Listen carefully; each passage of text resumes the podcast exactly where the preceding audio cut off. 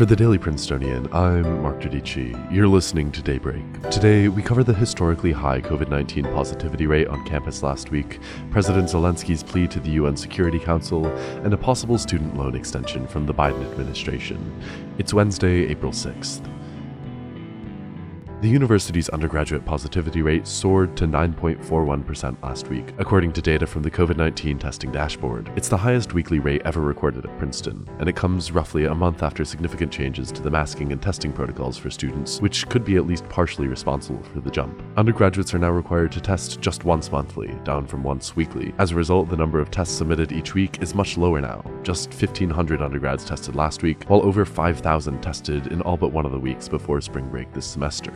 The 150 positive cases last week are the most since we've come back from spring break, by a long shot, but it's a lower total than in any of the three weeks leading up to the break. Bottom line, don't take the high positivity rate at face value, but cases are definitely trending up. You can find more info on COVID 19 cases on campus in Madeleine LeBeau's recent article linked in the description below. In international news, Ukrainian President Volodymyr Zelensky spoke to the United Nations Security Council yesterday. In an impassioned address, he called on the Council to remove Russia as one of its member states, arguing that the nation had committed war crimes and would continue to do so. There is currently no measure in place to allow the Security Council to remove one of its permanent members. Such a move would be historic and incredibly difficult, as Russia and its ally China are two of five permanent members on the Council. So far, the Council has been unable to act against Moscow, as Russia has veto power with its status. Russia has denied allegations of war crimes. Yesterday, after Zelensky's speech, Russian UN Ambassador Vasily Nebenzia claimed that reports of killed citizens were unfounded accusations. And in domestic headlines, headlines, the Biden administration seems to be planning another extension on the federal student loan moratorium initially put in place to alleviate financial stresses during the pandemic.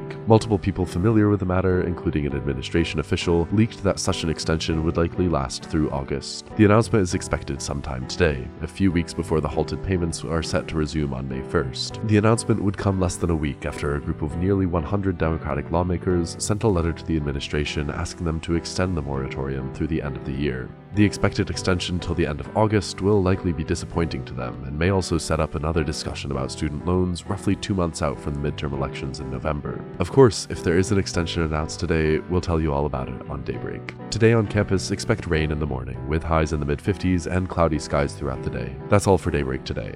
Today's episode was written by Theo Wells Spackman and me, sound engineered by Hope Perry, and produced under the 146th Managing Board of the Prince. Our theme is composed by Ed Horan, class of 2022. For the Daily Princetonian, I'm Mark Giudici. Have a wonderful day.